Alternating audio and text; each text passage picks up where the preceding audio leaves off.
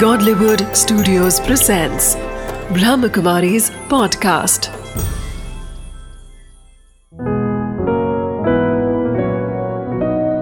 ज़िंदगी बने आसान। नमस्कार दोस्तों, ओम शांति। स्वागत है आपका हमारे प्रोग्राम ज़िंदगी बने आसान में। दोस्तों, जब हम बात करते हैं हमारी मंजिल को हासिल करने के लिए कहीं ना कहीं हमने ये देखा है कि अपने आप को हम इतना ज़्यादा तवज्जो दे देते हैं कि हम ऊपर वाले को भी भूल जाते हैं। वो जो पूरी की पूरी दुनिया को चला रहा है, वो एक रियल सोर्स ऑफ़ एनर्जी है। ये हम रियलाइज़ नहीं कर पाते। जब हम अपने आप को उनके साथ सदा कनेक्टेड रखेंगे तो आप देखिएगा कि आपकी एनर्जी डबल हो जाएगी। एक दिन में जितना काम आप अभी कर रहे हैं, उससे डबल काम आप करने लगेंगे। ये मेरी गारंटी है आपको। इसी बात के साथ आप आज के प्रोग्राम की हम शुरुआत करते हैं। हमारे साथ है डॉक्टर मोहित जी। नमस्कार ओम ओम शांति। शांति। स्वागत है आपका। मोहित जी हम बात कर रहे हैं अभी मैंने थोड़ी देर पहले बात की ऊपर वाले के बारे में। कहीं ना कहीं वो एक ऐसा इंडिग्रेंट है जिसे हम अपनी रेसिपी में डालना भूल जाते हैं। और हमारा जो लाइफ रूपी रेसिपी है वो कहीं ना कहीं टेस्टलेस सा हो जाता है। इसके बारे में कुछ बताइए। ठीक कह रहे हैं आप। देखिए परमात्मा को अक्सर जो है आज लोग दो कारणों से ही याद करते हैं। जी। और यूथ्स में भी खासकर आप लें हमारी फैमिली में भी लें और यूथ्स तो बिल्कुल खासकर या तो हम परमात्मा को डर के आधार पे याद करते हैं। हम्म। तो डर जब हो जाता है और दूसरा या हम उसको ज़रूरत के आधार पे याद करते हैं। जब ज़रूरत है तो वो इंग्रेडिएंट याद आता है कि भैया जल्दी से डालो परमात्मा को लाओ हमारा काम हो जाएगा। मेन इंग्रेडिएंट मेन इंग्रेडिएंट वो हो जाता है। और डर क्या कि अगर तुम याद नहीं करोगे तो ऐसा हो जाएगा। Exactly exactly. लेकिन सच्चा रिलेशन जो होता है किसी से भी उसका मूल आधार होता है प्यार। जी। प्यार के आधार पे जो रिलेशन होता है वो हमेशा परमानेंट होता है। उसमें डालने की ज़रूरत नहीं जिससे प्यार होता है उसकी याद स्वतः आती है। जी। और दूसरा एक और बात जो यहाँ पे समझने की है वो ये है कि प्यार कभी भी किसी से परसेंटेज में नहीं किया जाता। सो ट्रू अगर आप किसी को याद प्यार करते हैं तो वो हंड्रेड परसेंट होता है। अगर हम किसी को कहें कि भाई ट्वेंटी परसेंट तुमसे फिफ्टीन परसेंट इनसे है ट्वेंटी परसेंट इससे है थर्टी परसेंट ये नहीं। ऐसा तो, तो नहीं परमात्मा को जब हम हंड्रेड परसेंट प्यार करते हैं तो प्यार पे अधिकार और रेस्पॉन्सिबिलिटी ऑटोमेटिकली आती है। जी। और आज जो प्रॉब्लम है कि हम परमात्मा को केवल डर और ज़रूरत के आधार पे याद करते हैं हम्म, इसलिए परमात्मा को हम हमेशा अपने साथ का अनुभव नहीं रख पाते। अब जब हमें ज़रूरत होगी परमात्मा क्या कहता है कि मैं तो हमेशा हूँ तुम्हारे लिए। लेकिन तुम मुझे यूज़ तो करो। पर और आज का हमारा मानव जो है हम यूथ हैं आप देखो कैसे याद करेंगे? परमात्मा को स्पेयर व्हील की तरह यूज़ करते हैं। हम्म, गाड़ी का स्पेयर व्हील जानते ना आप? गाड़ी का स्पेयर व्हील रोज ज़रूरत पड़ती है जब पंक्चर होता है तब ज़रूरत पड़ती है? सिर्फ़ तब। पंक्चर ज़रूरत लगता है। एग्ज़ाम में जाने से हाँ, पहले मैं नारियल ज़रूर चढ़ाऊँगी नारियल ज़रूर चढ़ाएँगे। तो जैसे ही हमारी गाड़ी का पंक्चर होता है तो स्पेयर व्हील बाहर आ जाता है। हम्म, लेकिन परमात्मा ये कहता है कि यदि तुम स्पेयर व्हील की तरह नहीं मुझे स्टीयरिंग व्हील की तरह यूज़ करोगे हम्म, तो तुमको तुम्हारी मंजिल पर मैं ज़रूर पहुँचा दूँगा। तो परमात्मा का इंग्रेडिएंट तो सदा सर्व बना के रखें। हम्म, ज़िंदगी के आरंभ दिन के आरंभ के साथ साथ और दिन की समाप्ति के साथ साथ एक अच्छे बिजनेसमैन की तरह एक अच्छे व्यक्ति की तरह एक अच्छे बच्चे की तरह उसको जो भी संबंध उससे हम जोड़ना चाहें सखा पिता माता जो भी संबंध दिन का आरंभ भी उसकी याद से करें उसको याद करके और दिन की जो समाप्ति भी है वो भी अकाउंट क्लोज करके उसको अकाउंट देके करें तो हमारी नींद भी बढ़िया आएगी और दिन की शुरुआत भी जब परमात्मा हमारे साथ है तो वो हमेशा अच्छी होगी। मोहित जी भगवान का रूप हमारी धरती पर किसे कहा जाता है? हाँ माँ बाप को। माँ बाप को।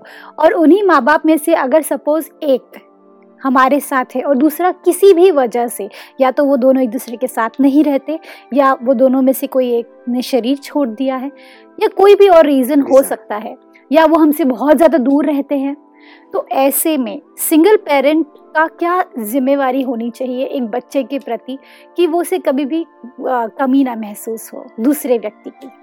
देखिए जब बच्चों को जो संस्कार मिलते हैं बच्चों को जो माँ बाप से दोनों से ही अलग अलग प्रकार की शिक्षाएँ मिलती हैं वो बहुत इंपॉर्टेंट होती हैं। माँ बच्चे को चलना भाव स्वभाव सारी चीज़ें सिखाती हैं। बच्चों को जो संस्कार मिलते हैं वो दोनों माँ और बाप से मिलते हैं। जी। तो एक्चुअली तो देखा जाए, दोनों का होना बहुत आरंभ है। बहुत आवश्यक हमेशा नहीं होता। अगर हम ये कहें कि अगर सिंगल पेरेंट है, ये बच्चों के अंदर परिवर्तन लाता है या उनके लिए भाव स्वभाव का एक अलग कारण बन जाता है नेगेटिव का, ये कुछ हद तक सही भी है। लेकिन अगर माता पिता इसकी रिस्पॉन्सिबिलिटी को समझते हैं, जैसे माँ उसको बेसिक अच्छे संस्कार देती है और पिता उसको व्यवहार सिखाता है कि किस तरह उसको सोसाइटी में चलना है। तो अगर माँ बाप पहले तो अगर खुद ही एक दूसरे से लड़ते हैं या कोई ऐसी बात है जिसके कारण वो एक दूसरे के साथ नहीं रहते और उनके पास बच्चा है तो मैं उनसे अनुरोध करूँगा कि वो अपने डिफरेंसेस को रिजॉल्व करके सबसे पहले अपने बच्चे और बच्चे का भविष्य आगे रख के साथ रहें ताकि बच्चों को माँ और बाप दोनों का बेस्ट मिले। और हो सकता है कि बच्चों के प्यार के अंदर हम आपस की कॉन्फ्लिक्ट रेजोल्यूशन को भी कर लें, आपस में हम एक दूसरे के साथ भी प्यार से रहें लेकिन फिर भी कई बार सरकमस्टांसेस ऐसी होती हैं कि माँ अलग है पिता अलग है बच्चा या तो माँ के पास है या पिता के पास है तो उस समय बहुत इंपॉर्टेंट रोल प्लेइंग हो जाता है दोनों माँ और बाप के लिए। हम्म, माता को पिता का कार्य भी करना पड़ता है बच्चों को प्रॉपर संस्कार भी देने पड़ते हैं और इम्पोर्टेंट भी होता है। लेकिन इसको नेचुरल समझ कर चलें। नेचुरल समझ कर मतलब कुछ प्रेशर नहीं क्रिएट करना क्योंकि वो आपकी रचना है।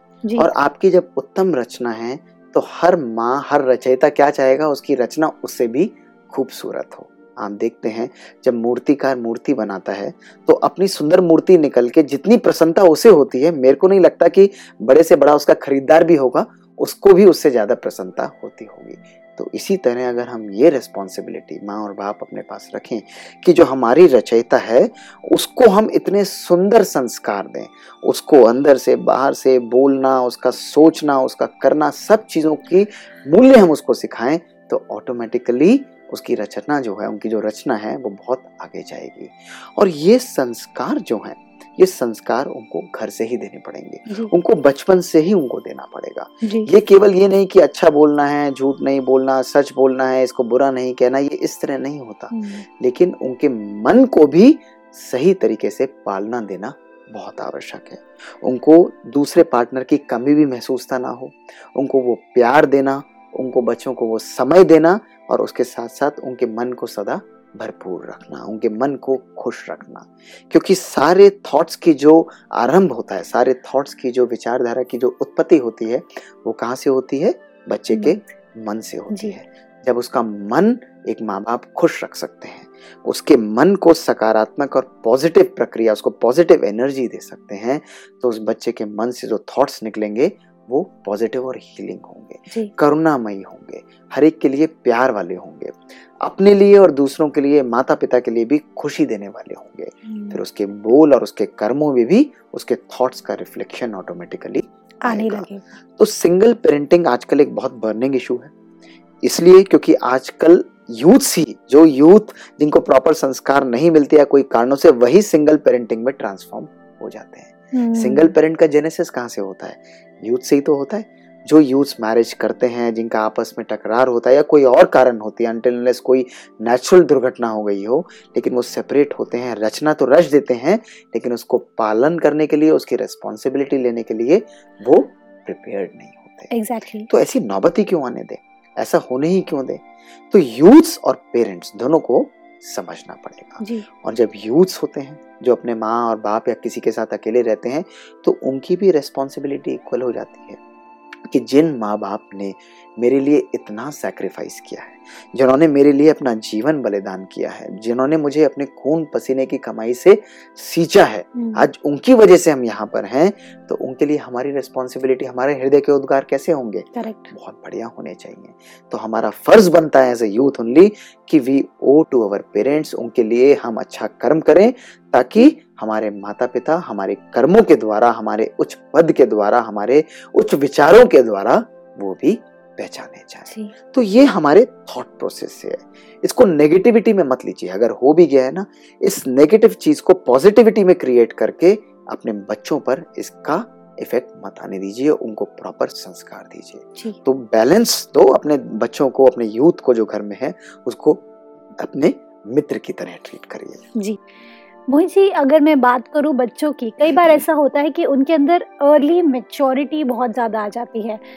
वो शायद exposure over exposure to media की वजह से हो सकता है या फिर सिंपल रीज़न कई बार सिंगल पेरेंटिंग की वजह से भी हो जाता है क्योंकि वो पूरी तरह से ध्यान नहीं दे पाते अपने बच्चों के ऊपर फोकस नहीं कर पाते। तो ऐसे में आपका क्या सजेशन है? देखिए आज बच्चों को जो आतुरता है जानने की जी। वो बहुत ज़्यादा है। जी। और मैं समझता हूँ उसमें गलत भी नहीं है। हम्म, तो ये जो टीचिंग है ये सारी टीचिंग बैलेंस्ड रूप में हमारे एजुकेशनल करिकुलम में इंट्रोड्यूस की गई है जो कि सही भी है। लेकिन separation is the biggest cause of expression जब आप अपने किसी डिज़ायर को सप्रेस करते हैं तो वो किसी ना किसी वे में अर्ली मेच्योरिटी या किसी भी रूप में आप लेना चाहें वो एक्सप्रेस ज़रूर करेगी। अर्ली मेच्योरिटी आजकल क्यों होता है?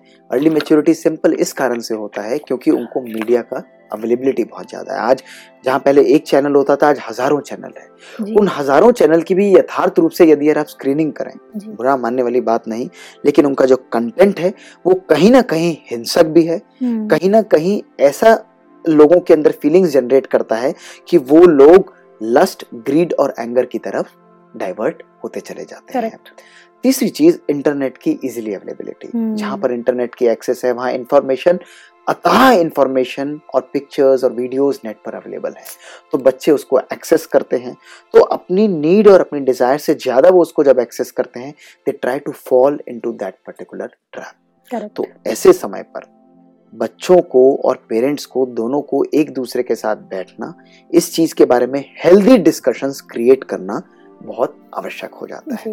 वरना ये अर्ली मेच्योरिटी जो होती है ये इन्फेचुएशन का भी रूप लेती है और जिसको कहते हैं कोई किसी के ऊपर एकदम जैसे आपको फीलिंग्स इस तरह आ जाती हैं आप कोई गलत कार्य में इन्वॉल्व हो सकते हैं और ये चीज़ें कई बार डिजास्टर के रूप में भी एंड कर सकती हैं। हम्म, तो बच्चों को सेल्फ रेस्ट्रेंट सिखाना उनको ज्ञान भी देना उनको लेकिन एक ऐसी कसौटी देना कि ये नॉलेज आवश्यक है लेकिन इसका यथार्थ समय क्या है ये उनको कसौटी देना बहुत आवश्यक होता है।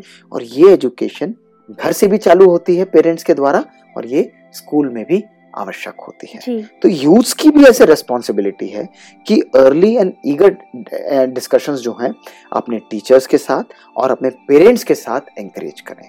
क्यों? क्योंकि हम उम्र के साथ अक्सर ऐसे डिस्कशंस जो हैं वो डिजास्टर के अंदर भी एंड हो सकते हैं। जी अगर मैं बात करूँ वैसे तो आप सही कह रहे हैं लेकिन अब मैं एज अ गर्ल या मैं एज अ बॉय अपने फादर या मदर को जाकर के ऐसी बातें तो नहीं पूछूँगी। बिल्कुल ठीक कह रहे हैं। रीज़न वन बिकॉज़ मुझे पता है कि या तो वो मुझे चुप करा देंगे। रीज़न टू अगर या तो मुझे डांट देंगे। रीज़न थ्री वो कहेंगे तुम बहुत छोटे हो। Reason four the most important reason is कि वो मेरी फीलिंग्स को कम्प्लीटली निग्लेक्ट कर देंगे। तो ये चार रीजंस के रहते मैं अपने पेरेंट्स के साथ तो नहीं बोल सकती ये बातें। तो फिर ऐसे में क्या मैं करें? आपको बताना चाहता हूँ। जो इस एपिसोड के द्वारा हम मैसेज देना चाहते हैं कि आज बच्चों के साथ साथ बच्चे तो जा ही रहे हैं उस तरह उनको तो इन चीज़ों का एक्सपोजर है ही है लेकिन पेरेंट्स को ये समझना अति आवश्यक है कि their children are freely expose to the worldly environment या जो चीज़ें उनको एक्सेस नहीं थी जो बच्चे आज से 20 साल पहले होते थे आज की जनरेशन डिफरेंट हो चुकी है। करेक्ट तो उनकी फीलिंग्स को समझना उनकी फीलिंग्स को इम्पोर्टेंस देना उनको साथ में उनको थपथपाते हुए उनके साथ बच्चा बन के उनके साथ फ्री डिस्कशन करना उनका फ़र्ज़ भी बनता है उनकी ज़िम्मेदारी भी बनती है और उन, उनका मार्गदर्शन करना उनका उत्तरदायित्व भी है। ये बहुत इंपॉर्टेंट हो जाता है। बिल्कुल मोहित जैसे सपोज़ मैं इधर मैं इंटरप्ट करना चाहूँगी। एज अ पेरेंट एक और प्रॉब्लम हो जाती है। अभी अगर टीवी पे एक एड भी आ रहा है जो कि सही नहीं है एज पर द पेरेंट फट से वो चैनल चेंज कर देते हैं। उससे क्या होता है? अगर मेरे को अगर एज एज अ चाइल्ड अगर मुझे किसी चीज़ के लिए सपोज़ एक छोटा सा बच्चा है मम्मी ने कहा बेटा आपको ये नहीं करना है। बच्चा क्या करेगा? डेफिनेटली उसको करने की कोशिश करेगा या वो उसको- वही करेगा। तो आप अगर वो चीज़ को आप टीवी पे चैनल पे चेंज कर रहे हैं तो you creating more curiosity there बिल्कुल। तो वो चीज़ पेरेंट्स समझते ही नहीं है। यही इम्पोर्टेंट है क्योंकि अर्ली मेच्योरिटी का वन ऑफ़ द बिगेस्ट कारण जो मैंने बताया अर्ली अवेलेबिलिटी है लेकिन पेरेंट्स भी एक लिमिट तक। आप देखो ना पेरेंट्स पूरे दिन तो बच्चे के साथ नहीं रह सकते। Exactly. लेकिन उनको ये एक्सेप्टेंस अपने अंदर लानी पड़ेगी। जब पेरेंट्स एक्सेप्टेंस लाते हैं उसके साथ यूथ्स को अपने अंदर रेस्पॉन्सिबिलिटी भी जनरेट करनी पड़ेगी। हम्म, देखिए हम अपने पेरेंट्स को तो बड़ा इजी तरीके से दोष देते हैं लेकिन आप अगर एक्चुअल और फैक्चुअल रूप से जाएँ तो आप देखेंगे आप एग्री भी करेंगे कि कहीं ना कहीं हमारा मीडिया इस चीज़ के अंदर नेगेटिविटी भी बहुत भर रहा है। हम्म, जो ऐसा कंटेंट जो एक एज के लिए उपयुक्त नहीं है वो कंटेंट भी ओवर उसमें दिखाना वो बच्चों को नेगेटिव मैसेज देता है। क्यूरोसिटी जनरेट करने वाला कौन है? क्यूरोसिटी जनरेट करने वाला भी तो हमारा मीडिया हो जाता है ना। क्योंकि अवेलेबिलिटी अगर हमारे पास है तो बच्चे उस चीज़ को नेचुरली देखते हैं। तो बहुत ज़रूरी है कि पेरेंट्स अपनी रिस्पॉन्सिबिलिटी को समझे। अगर है भी सामने तो फ्रीली उनके साथ बैठकर देखें उनको समझाएँ उसके बारे में। लेकिन चैनल चेंज करना is not the right solution exactly simultaneously simultaneously use की भी रिस्पॉन्सिबिलिटी होती है कि अगर कोई क्वेश्चन और क्वेरी है तो अपने पेरेंट्स से पूछे नहीं पूछ सकते हैं। अपने टीचर या अपने रिस्पॉन्सिबल फ्रेंड से उसको क्लैरिफाई करें। हम्म, लेकिन बिना सोचे समझे उस बह उस मझधार के अंदर बह जाना वो डिजास्टर कर सकता है। एग्जैक्टली ये चीज़ें क्योंकि डिजीजेस का रूप ले सकती है। आप देख रहे हैं आजकल लस्ट इतनी ज़्यादा है यूथ्स के अंदर करते हैं और फिर रिग्रेट करते हैं। इसी तरह आप सोशल ड्रिंकिंग देखेंगे ड्रिंक करते हैं उसके बाद रिग्रेट करते हैं। स्मोक करते हैं फिर रिग्रेट करते हैं। गर्ल्स और boys are no different in these ways और इसको जो लोग कहते हैं ये एडवांसमेंट है। जो कहते हैं ये आज की ज़रूरत है मेरा मानना है कहीं ना कहीं हम अपनी रिस्पॉन्सिबिलिटी से श्रक करके इसको एडवांसमेंट का टर्म देते हैं। ये एडवांसमेंट नहीं है। नॉलेज होना बहुत ज़रूरी है लेकिन उसको कार्य में लाना गलत तरीके से लाना ये एडवांसमेंट नहीं कहता ये इरेस्पॉन्सिबल बिहेवियर हमारा हो जाता exactly. है और उसकी रिस्पॉन्सिबिलिटी सबसे ज़्यादा हमारे अपने ऊपर हमारे मीडिया के ऊपर है और कुछ हद तक जब हम लोग अपने आप को रेस्ट्रेन करते हैं अपने हमारे पेरेंट्स हमको रेस्ट्रेन करते हैं तो हम लोग उसको आउट ऑफ़ क्यूरोसिटी बाहर लाते हैं तो ये हमारे मीडिया में हमारे यूथ्स के अंदर एक बहुत बहुत बहुत बड़ी समस्या उत्पन्न होती जा रही है। इसको डे इन एंड आउट हम देख भी रहे हैं हम उनको काउंसिल भी कर रहे हैं उनके शब्दों के द्वारा उनकी दृष्टि के द्वारा उनके कर्मों के द्वारा ये क्लियर दिखता है कि they are getting more and more earlier mature आज के इस समय पर बैलेंस लाना बहुत आवश्यक है। हम्म, एवरीथिंग हर चीज़ के लिए एक समय भी होता है। हम्म, उस चीज़ को समझ लेना जान लेना आवश्यक है लेकिन गलत तरीके से बिना सोचे समझे इमेच्योरिटी में उसको कार्यान्वित करना ये आपके हेल्थ के लिए भी डिजास्टर हो सकता है। और ऐसे डिजास्टर्स बीइंग अ डॉक्टर हम लोग daily in and out specially young couples के अंदर बहुत देखते हैं। जो। अपने मार्ग से कहीं ना कहीं भटक कर किसी ना किसी ऐसी चीज़ में पड़ जाते हैं जो अनडिस्क्राइबेबल डिज़ीज़ के अंदर वो पहुँच जाते हैं। जी। मोहित जी, कई बार ऐसा होता है कि कुछ बच्चे जो मैंने देखा है अर्ली मेचोरिटी की वजह से, वो एकदम एक्सप्लिसिट कंटेंट में कहीं ना कहीं अपने आप को जोड़ने लगते हैं। लेकिन अगर उससे निकल करके एक बच्चा अपने आप को सोबर लाइफ जीना चाहता है तो भी उसके फ्रेंड्स उसे वो करने नहीं देते। उसके आसपास के लोग उसे जो, खास करके उसके जो फ्रेंड्स हैं, इतना इन्फ्लुएंस करते हैं उसे कि he gets into the same trap तो ऐसे में अपने आप को कैसे रोका जाए? कौन करेगा? इसके लिए रिस्पॉन्सिबिलिटी हमारे यूथ पे स्वयं पे भी आती है और हमारे पेरेंटिंग और हमारे टीचर्स पे भी आती है। और ना केवल ये एज ए यूथ आप भी यूथ हैं, आप लोगों को भी अपना लोकल सर्कल्स ऐसे डेवलप करने चाहिए जहाँ हम अपने माइंड को एम्पावर करें। आज मैं देखता हूँ 80 percent seventy percent discussions are practically often useless discussions जब आप बैठेंगे, किसी के बारे में बात करेंगे, किसी ऐसी चीज़ों के बारे में बात करेंगे, जो नेगेटिव एनर्जी को जनरेट करता रहता है। अब आप एक बात बताइए, जब एक या दो मन के अंदर इतनी शक्ति होती है कि वो नेगेटिव एनर्जी जनरेट करके हमारे मन को कंप्लीटली डिस्ट्रॉय कर सकते हैं अगर हम पॉजिटिव एनर्जी जनरेट करना चाहें क्या वो फिजिबल नहीं है Yeah. वो भी हमारे लिए फिजिबल है ये केवल हमारे सोच के ऊपर डिपेंड करता है एग्जैक्टली कोई आपको ज़बरदस्ती खींच नहीं सकता hmm. जब तक आप उसके वशीभूत ना हो जाए आपका हम्म। मन उसको सरेंडर ना कर दे hmm. तो अगर आपका मन जो है इतना पावरफुल हो जाता है जो आध्यात्मिक शक्ति हमको देती है वो ये नहीं कहती कि आप नॉलेज मत रखो ज्ञान आपको हर चीज़ का होता है लेकिन आपका मन इतना पावरफुल होता है इतना एम्पावर्ड होता है कि आप इन चीज़ों से होते हुए भी कमल के समान खिलते रहते हो। जैसे कीचड़ होता है कीचड़ के अंदर रह के आप कमल को ये कहें कि तुम मत खिलो तो वो नहीं खिलेगा क्या? खिलेगा। अगर कूड़े के ढेर के अंदर आप अगरबत्ती को जलाए और आप कहें कि नहीं अब तुम भी बदबू दो तो क्या वो बदबू देगी? वो सुगंध देती है। इसी तरह वो कमल का फूल भी खिलता है जो अलग से दिखता भी है। इसी तरह गुलाब का फूल भी खुशबू देता है। इसी तरह आज हम सब यूथ्स को ये समझना है कि जानने के लिए हमने जाना वो इम्पोर्टेंट है वो समझ लिया लेकिन अपनी लाइफ को खराब नहीं करना है। अपनी लाइफ के अंदर बैलेंस लाना है। इन हम्म। चीज़ों का अपना समय होता है लेकिन सबसे पहले हमें अपने जीवन में अपना ध्येय अपने लक्ष्य के ऊपर अपनी आँख साधनी रखनी है। क्योंकि अगर हम अपने लक्ष्य से हट जाते हैं लक्ष्य से जब हम हट जाते हैं तो हम ऐसी चीज़ों की तरफ़ डाइवर्ट हो जाते हैं। हमारी एनर्जी का जो लोकस ऑफ़ कंट्रोल होता है वो डिस्ट्रॉय हो जाता है और हम लोग टारगेट अचीव नहीं कर पाते। जी। कई लोग पूछ रहे थे हम नहीं कर पाते हम नहीं कर सकते शक्तिहीन हो जाते हैं। क्यों?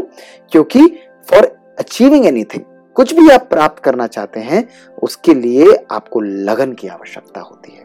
आपको उसकी तरफ़ फोकस की आवश्यकता होती है। उसके लिए आपको एटीट्यूड की आवश्यकता होती है। एंड इट्स योर एटीट्यूड आपका जो जीवन जीने का स्टाइल है आपका एटीट्यूड ही आपके ऑल्टीट्यूड को डिसाइड करता है। हम्म। अगर हमने अपने एटीट्यूड को डिस्ट्रॉय कर दिया अपनी पर्सनैलिटी को इन छोटी छोटी क्षण भंगुर चीज़ों के जो छोटी छोटी शारीरिक आकर्षण है कुछ है इनके पीछे हमने खत्म कर दिया। नेचुरल है। आपने किया आपने देखा उस चीज़ को आपने समझा।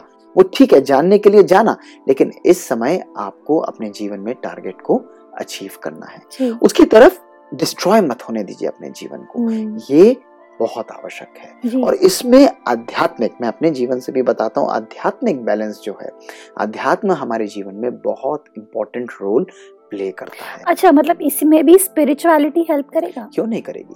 क्योंकि आपके जो विकार गाय जो डिस्क्राइब्ड हैं काम क्रोध लोभ मोह अहंकार और छठा आलस्य तो जब आपका मन किससे जेनेसिस होता है? आपके बाहर शरीर से जेनेसिस थोड़ी ना होता है। हम्म, शरीर का जो पूरा लोकस ऑफ़ कंट्रोल है सभी ये यूज़ जान लें सभी दुनिया वाले भी ये जाने कि हमारा कंप्लीट कंट्रोल बाहर नहीं है। हम्म, हमारा कंप्लीट कंट्रोल कहाँ पर है? हमारे मन के अंदर है हमारी आत्मा के अंदर है। हम्म, आत्मा के जो एक्चुअल रूप है मन बुद्धि संस्कार के रूप में प्रकट होते हैं। तो जब हमारा मन सशक्त हो जाता है जब हमारा मन एनर्जाइज और पावरफुल हो जाता है तो हमारी बुद्धि और हमारी हैबिट्स जो है वो ऑटोमेटिकली पावरफुल होती है। हम्म, जब हमारा थॉट प्रोसेस पावरफुल है तो शरीर की सारी कर्म इंद्रियाँ शांत और वश में हो जाती है। हम्म, और ये योग की प्रक्रिया ये स्पिरिचुअल प्रक्रिया हमको बहुत सहज रूप से सिखाती है। अच्छा। बिल्कुल। तो इन चीज़ों को बैलेंस में लाना बहुत आवश्यक है क्योंकि आज जरा सी चीज़ पर डाइवर्ट होना हमारे लिए बहुत ईजी है। हम्म, सब चीज़ों की अवेलेबिलिटी होते हुए हमारे लिए डाइवर्ट होना बहुत ईजी है। कहीं ना कहीं छोटी सी बात हुई और हम लोग एकदम डाइवर्ट हो जाएँगे। और इस कंटेंट के साथ आप जब आप बोल रहे हैं अर्ली मेच्योरिटी इस अर्ली मेच्योरिटी के साथ हमारे एडिक्शंस ऑटोमेटिकली एसोसिएटेड होते हैं। जी बिल्कुल। एडिक्शंस किस किस रूप में आएँगे? आप देखो ऐसे कंटेंट के साथ ऐसी चीज़ों के साथ लोग अक्सर स्मोकिंग करते हैं। हम्म, लोग अक्सर अल्कोहल को कंज्यूम करते हैं हम्म। जिसको वो लोग कहते हैं हम लोग सोशली एडवांस्ड हैं। हम्म, क्या यही हमारे जीवन का एडवांसमेंट है आप यथार्थ रूप से बताइए? क्या सोशल ड्रिंकिंग क्या सोशल स्मोकिंग ये कोई एंटिटीज आपके हिसाब से होती हैं? मेरा मानना तो है ये बिल्कुल गलत और सौ मिथ्या झूठ है बिल्कुल। There is nothing like this आप अपने जीवन के अंदर यदि संस्कार ले आते हैं यदि प्रॉपर वैल्यूज़ ले आते हैं हम्म, जो आपको जीवन से मिलती हैं आपके परिवार से आपको मिलती है वो आपके जीवन में सुगंध दे सकती हैं। मैं आज भी बड़ी बड़ी पार्टीज़ में जाता हूँ और मुझे कोई दिक्कत नहीं है अगर मैं वहाँ पे नींबू पानी या मैं जूस लेता हूँ। इसमें मेरी ना कोई शान कम होती है ना किसी की शान में कोई खलल होता है या कोई नेगेटिव चीज़ होती है। क्या है इसमें किसी चीज़ की झूठी शान जो आज हम सब यूथ ने या हमने एक और क्रिएट किया हुआ है? हम्म, डांस पार्टीज़ हैं पब्स हैं ये सब चीज़ें हैं। ये क्या है? ये केवल बाहर शारीरिक सुख अपने को प्राप्त करने का एक साधन बन गया है। हम्म, अल्टीमेटली हम लोग चाहते हैं अपने आंतरिक सुख की प्राप्ति। क्या केवल मूवी देखने से क्या केवल डांस करने से क्या केवल इन चीज़ों का सेवन करने से या ऐसी आदत करने से हमको मन का सुख मिल जाएगा? जी। नहीं वो मन के अंदर गिल्ट फीलिंग लाएगा ही लाएगा। जी। ये हंड्रेड परसेंट है मैं आपको बता रहा हूँ। हम्म, जब कोई भी ऐसा एक्ट हम करते हैं तो वो हम माने या ना माने हमारे अंदर एक नेचुरल गिल्ट फीलिंग आने आने लग जाती है। जी। मोहित जी कई बार ऐसा होता है कि अगर हम बात करते हैं सिंगल पेरेंटिंग की तो कई बार बच्चों के अंदर जिद बहुत आ जाता है। वो अगर कोई चीज़ चाहते हैं तो वो वैसे के वैसे ही रूप में चाहते हैं। तो ऐसे में जिद ये एक बीमारी की तरह पूरे के पूरे सोशल मीडिया को और साथ ही साथ अपने आप में एक व्यक्ति को भी पूरी तरह से खोखला करता जा रहा है। ऐसे में क्या किया जाए? ठीक कह रहे हैं आप, पर आपने ये सोचा कि जिद का कारण क्या होगा?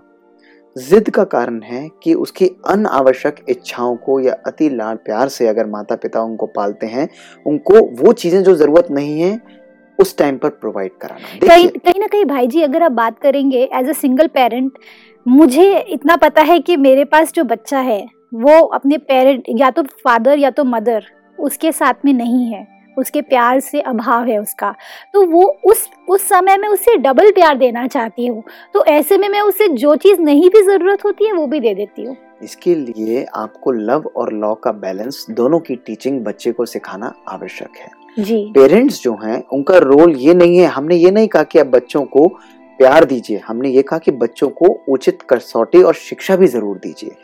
एक सिंगल पेरेंट का क्या ये रोल नहीं होगा कि वो उनको ये भी बताए कि ये चीज़ करना ठीक नहीं है? या हम्म। उसकी सारी इच्छाओं को पूर्ण करना ही उनका फ़र्ज़ बन जाता है ये गलत हो जाता है। बहुत आवश्यक है कि जब हम उनकी अनावश्यक इच्छाओं को पूर्ण करते चले जाएँगे तो वो जिद का रूप ले लेगी। उनको पता है कि मैं जो भी मांगूँगा माता या पिता जो भी मेरा ख्याल रखते हैं वो मेरे को कहीं से भी लाके ही लाके देंगे। देंगे। और जैसे जैसे बच्चा बड़ा होता जाएगा अपने पेरेंट्स से जाकर सोशल सोसाइटी के अंदर जाएगा वो जिद उसके लिए प्रॉब्लम क्रिएट करेगी। तो आप उसको इतना समर्थ बनाइए आप उसको इतना समर्थ बनाइए कि वो अपनी इच्छाओं की पूर्ति स्वयं करने में केपेबल हो। लेकिन हम्म, आप उसकी हर इच्छा की पूर्ति करें इतना डिपेंडेंट आप उसको मत बनाइए। जब आप उसको इतना डिपेंडेंट बना देंगे तो प्रॉब्लम क्रिएट हो जाएगी और जिद जो है वो आपके लिए भी ट्रबल देगी। फिर क्या होगा? अपनी जिद को पूरा करने के लिए अगेन ही इज़ गोइंग वो बच्चा जो है कहीं ना कहीं डाइवर्सिफाई करेगा। Exactly. कोई ना कोई ऐसी आदत की तरफ़ जाएगा नेगेटिव चीज़ की तरफ़ जाएगा ताकि वो कहीं से मनी डिराइव करे या कोई ऐसा कर्म कर देगा जो आपके लिए भी हर्ट क्रिएट करेगा और उसको भी और आपको भी प्रॉब्लम में डाल सकता है। जी भाई तो जी। जिद को पनपने नहीं देना।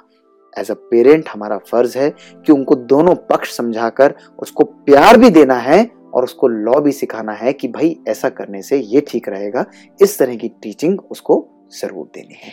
तब हम उसके अंदर एक आदर्श गुण जो है एक अच्छे बच्चे के जो बैलेंस बच्चे के जो गुण है वो यूथ के जो गुण है वो हम उसको दे सकेंगे। बिल्कुल ठीक कहा मोहित जी आपने। कहीं ना कहीं एज अ पेरेंट हमें लव और लॉ दोनों का बैलेंस रखना बहुत ज़रूरी है। एक बच्चे को जब हम बड़ा कर रहे होते हैं तो कहीं ना कहीं हम उसे पूरी ऑल राउंड प्यार देने की कोशिश करने के चक्कर में उसे सब कुछ देने के चक्कर में उसे कहीं बिगाड़ बिगाड़ देते हैं। थैंक यू सो मच भाई जी thank you for coming in this show ओम शांति ओम शांति दोस्तों आज हमने क्या जाना? जब हम बात करते हैं अर्ली मेच्योरिटी की इसका सोल्यूशन ये है आपको ये डिसाइड करने की ज़रूरत है कि आप जिस समय पर हैं आज ज़िंदगी के जिस छोर पर है उस वक्त आपका निर्णय आपकी पूरी ज़िंदगी को तय कर सकता है। आपका एक डिसीज़न आपके आने वाले फ्यूचर को सेट कर सकता है। आपका जो गोल है वो इस वक्त आपके लिए सबसे ज़्यादा इंपॉर्टेंट है। आपको पूरी तरह से फोकस सिर्फ़ उस पर डालने की ज़रूरत है।